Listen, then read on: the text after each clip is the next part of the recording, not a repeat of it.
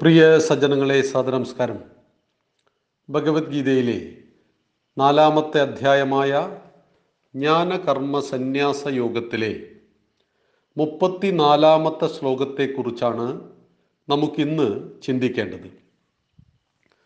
തദ്വിദ്ധി പ്രണിപാതേന പരിപ്രശ്നേന സേവയാ ഉപദേശ്യന്തി തേ ജ്ഞാനം ജ്ഞാനിനസ്തത്വദർശിന. തത് വിദ്ധി പ്രണിപാതേന പരിപ്രശ്നേന സേവയാ. ഉപദേശന്തി തേ ജ്ഞാനം ജ്ഞാനിന തത്വദർശിന. വാക്കുകളുടെ അർത്ഥം തത് അതിനെ പ്രണിപാതേന വർദ്ധിച്ച നമസ്കാരത്താൽ പരിപ്രശ്നേന പരിപ്രശ്നത്താൽ സേവയാ സേവയാൽ വിദ്ധി നീ അറിയൂ. തത്വദർശിന തത്വദർശികൾ ജ്ഞാനിന ജ്ഞാനികൾ തേ നിനക്ക് ജ്ഞാനം ജ്ഞാനത്തെ ഉപദേശന്തി ഉപദേശിക്കും. അർജുന അതിനെ ജ്ഞാനത്തെ നീ വർദ്ധിച്ച നമസ്കാരത്തിലൂടെയും പരിപ്രശ്നത്തിലൂടെയും സേവയിലൂടെയും മനസ്സിലാക്കിക്കൊള്ളൂ. തത്വദർശികളായ ജ്ഞാനികൾ നിനക്ക് ജ്ഞാനത്തെ ഉപദേശിക്കും. എങ്ങനെയാണ് ആത്യന്തികമായ ജ്ഞാനം ലഭിക്കുക? അതിനെന്താണ് വഴി? ഇതാണ് ഭഗവാൻ വളരെ ലളിതമായിട്ട് ഈ ശ്ലോകത്തിൽ അർജുനനെ ബോധിപ്പിക്കുന്നത്? എങ്ങനെ ലഭിക്കും അതിനെ ജ്ഞാനത്തെ വർദ്ധിച്ച നമസ്കാരത്താൽ? ഗുരുവിന്റെ മുന്നിൽ ദീർഘദണ്ഡ നമസ്കാരം ചെയ്ത് പരിപ്രശ്നത്താൽ എന്താണ് പരിപ്രശ്നം? സംശയ നിവാരണം യുക്തിഭദ്രമായ മനസ്സിൽ വരുന്ന ചോദ്യങ്ങളെ ഗുരുവിനോട് ചോദിച്ച് കൃത്യമായി മനസ്സിലാക്കണം. ഒപ്പം സേവയാൽ. ഗുരുവിനെ സേവിച്ചുകൊണ്ട് പ്രശ്നങ്ങളെ ഉദ്ധരിക്കേണ്ടത് ഗുരുവിന്റെ സമയവും സന്ദർഭവും അനുസരിച്ചുകൊണ്ടും. എന്നാൽ സദാസമയം ഗുരുവിനെ സേവിക്കുവാനുള്ള മനസ്സോടുകൂടിയും നീ അറിയൂ. ആരെയാണ് സേവിക്കേണ്ടത്?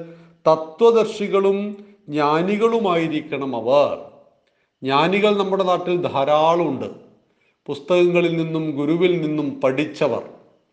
അവരെയല്ല പ്രാപിക്കേണ്ടത്. മറിച്ച് തത്വദർശികൾ കൂടിയാണ് ജ്ഞാനത്തെ ജീവിതത്തിൽ പകർത്തി അതായി തീർന്നു ജീവിക്കുന്നവർ. ഹിന്ദുക്കളെ സംബന്ധിച്ച് സന്യാസി വര്യന്മാർ അവരുടെ പാദങ്ങളിൽ ദീർഘദണ്ഡ നമസ്കാരം ചെയ്ത് ഗുരു അങ്ങേക്ക് മുന്നിൽ ഈ ശിഷ്യനിത സമർപ്പിച്ചിരിക്കുന്നു. അങ്ങ് എന്നെ ഉപദേശിച്ചാലും ഇവിടെയാണ് നമ്മുടെ അഹങ്കാരത്തെ മുഴുവൻ ഒരു ദീർഘദണ്ഡ നമസ്കാരത്തിലൂടെ ഗുരുവിന്റെ പാദങ്ങളിൽ പരിപൂർണമായി സമർപ്പണം ചെയ്യുന്നതിലൂടെ അഹങ്കാരമൊഴിഞ്ഞ ശിഷ്യന്റെ മനസ്സ് മഴമേഘങ്ങൾ പെയ്തൊഴിഞ്ഞ ആകാശം പോലെ തെളിഞ്ഞതായിരിക്കും. ആ തെളിഞ്ഞ മനസ്സിനുള്ളിലേക്ക് ശരിയായ ജ്ഞാനത്തെ ജ്ഞാനിയും തത്വദർശിയുമായ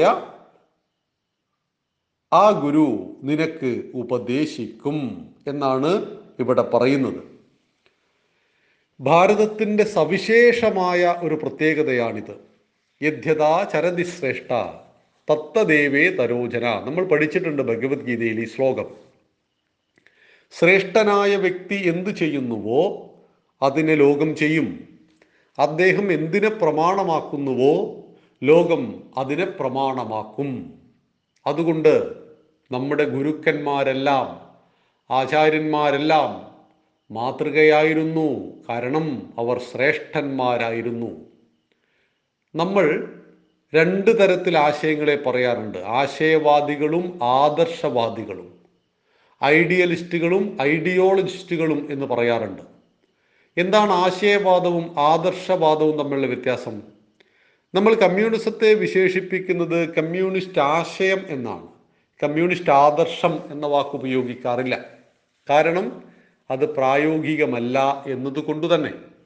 അതാണ് അത് ജനിച്ച മണ്ണിലും പരീക്ഷിക്കപ്പെട്ട മണ്ണിലും ഒട്ടനവധി രാജ്യങ്ങളിലും വർദ്ധിച്ച തോതിൽ ലോകത്തിന്റെ പ്രതീക്ഷയായി വന്നു. പക്ഷേ ഒരു നൂറ്റാണ്ട് പൂർത്തിയാക്കുവാൻ കഴിഞ്ഞിട്ടില്ല അതിന്. പിറന്ന മണ്ണിലും പരീക്ഷിക്കപ്പെട്ട മണ്ണിലും അത് നൂറ് വർഷം പൂർത്തിയാകുന്നതിന് മുമ്പ് തന്നെ നശിച്ചു പോയിട്ടുണ്ട്. എന്തുകൊണ്ടാണ്? അത് ആശയമാണ്. ആശയത്തിന് പ്രായോഗികത വേണമെന്ന് നിർബന്ധമില്ല.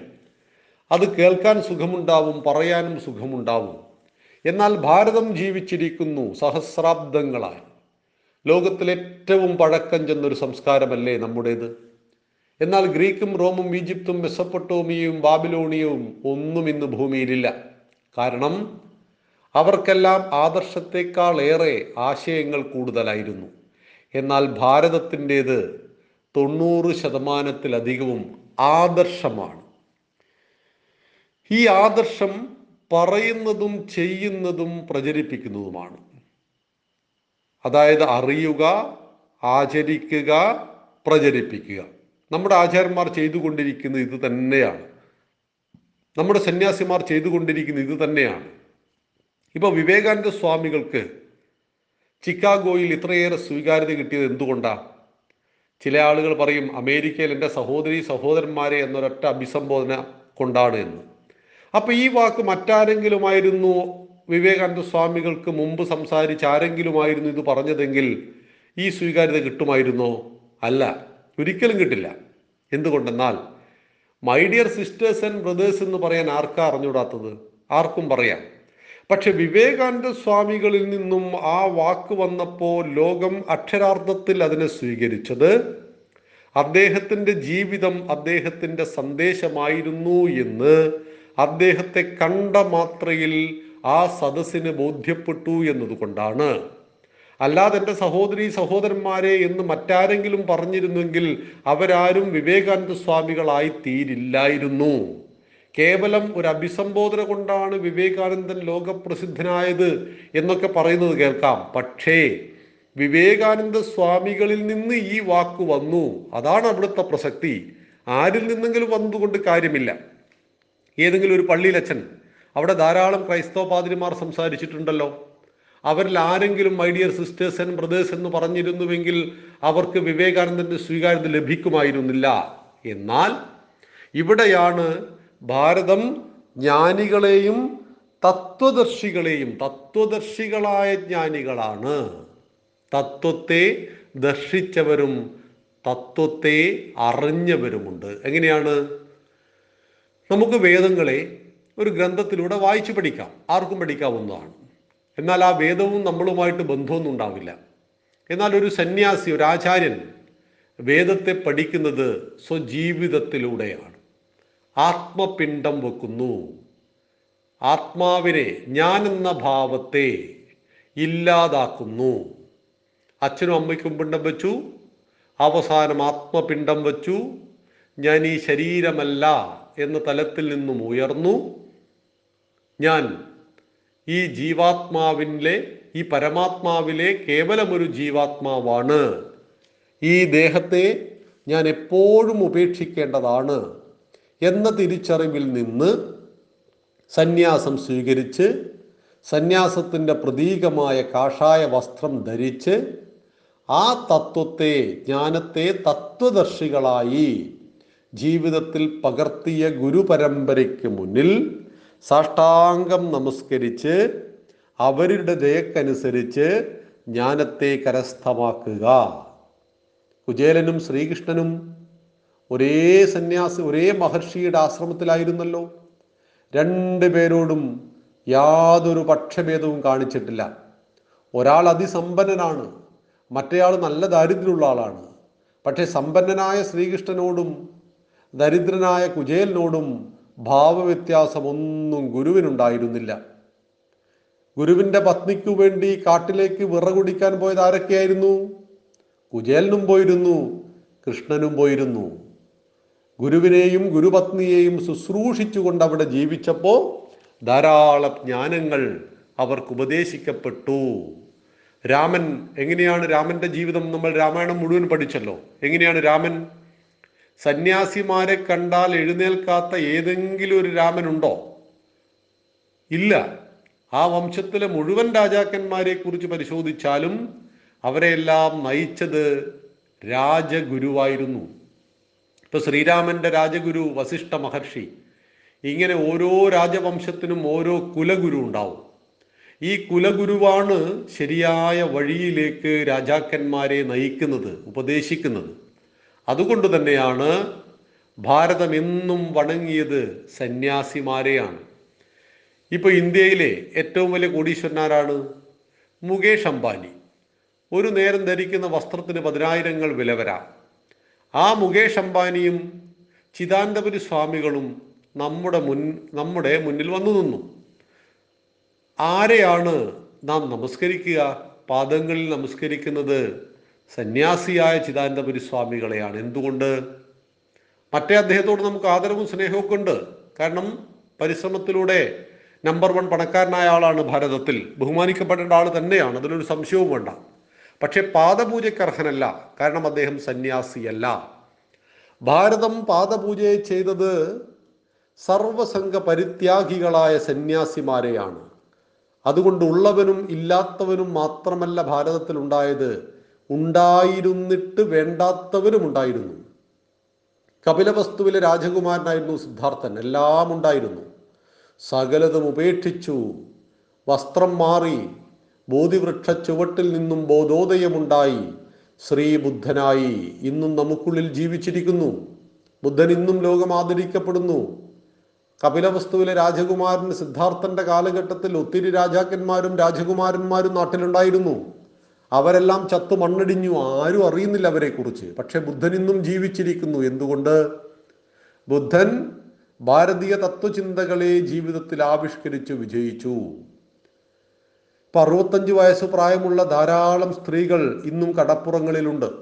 അങ്ങനെ ഒരു കടപ്പുറത്ത് ജനിച്ച സുധാമണി എന്ന ഒരു പെൺകുട്ടിയാണ് ഇന്ന് വിശ്വവിഖ്യാതയായ പ്രേമസ്വരൂപിണി മാതാ അമൃതാനന്ദമയി ദേവി. എങ്ങനെയായി തീർന്നു ജീവിതത്തിൽ ജ്ഞാനത്തെ തത്വത്തെ ആവിഷ്കരിച്ചു വിജയിച്ചു.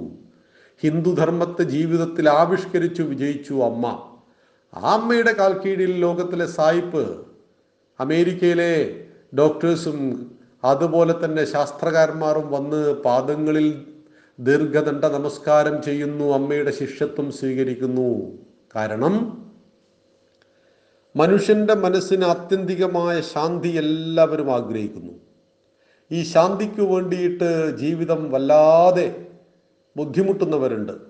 ആ ശാന്തിയെ നമുക്ക് ലഭിക്കുന്ന ഇടം ഏതാണോ അവിടെ നാം തേടിയെത്തും. എവിടെയാണോ മധുരമുള്ള പൂക്കളിൽ തേനുള്ളത് അവിടെ തേനീച്ചകളും വണ്ടുകളും വരുന്നത് സ്വാഭാവികം. ഇതുപോലെ അർജുന നീ ശരിയായ ഗുരുവിൽ നിന്ന് ദീർഘദണ്ഡ നമസ്കാരം ചെയ്ത് നിന്റെ അഹങ്കാരത്തെ മുഴുവൻ ഗുരുവിൽ സമർപ്പിച്ച് ഗുരുവിനോട് ചോദ്യങ്ങൾ ചോദിച്ച് ഉത്തരങ്ങൾ കേട്ട് കൂടെ ഗുരുവിനെ ശുശ്രൂഷിച്ചുകൊണ്ട് നീ ആത്യന്തികമായ ജ്ഞാനത്തെ നേടൂ എന്ന് മുപ്പത്തിനാലാമത്തെ ശ്ലോകത്തിൽ ഭഗവാൻ പറയുന്നു മുപ്പത്തി അഞ്ചാമത്തെ ശ്ലോകത്തെ കുറിച്ച് നമുക്ക് നാളെ ചിന്തിക്കാം. നന്ദി നമസ്കാരം. വന്ദേ മാതരം.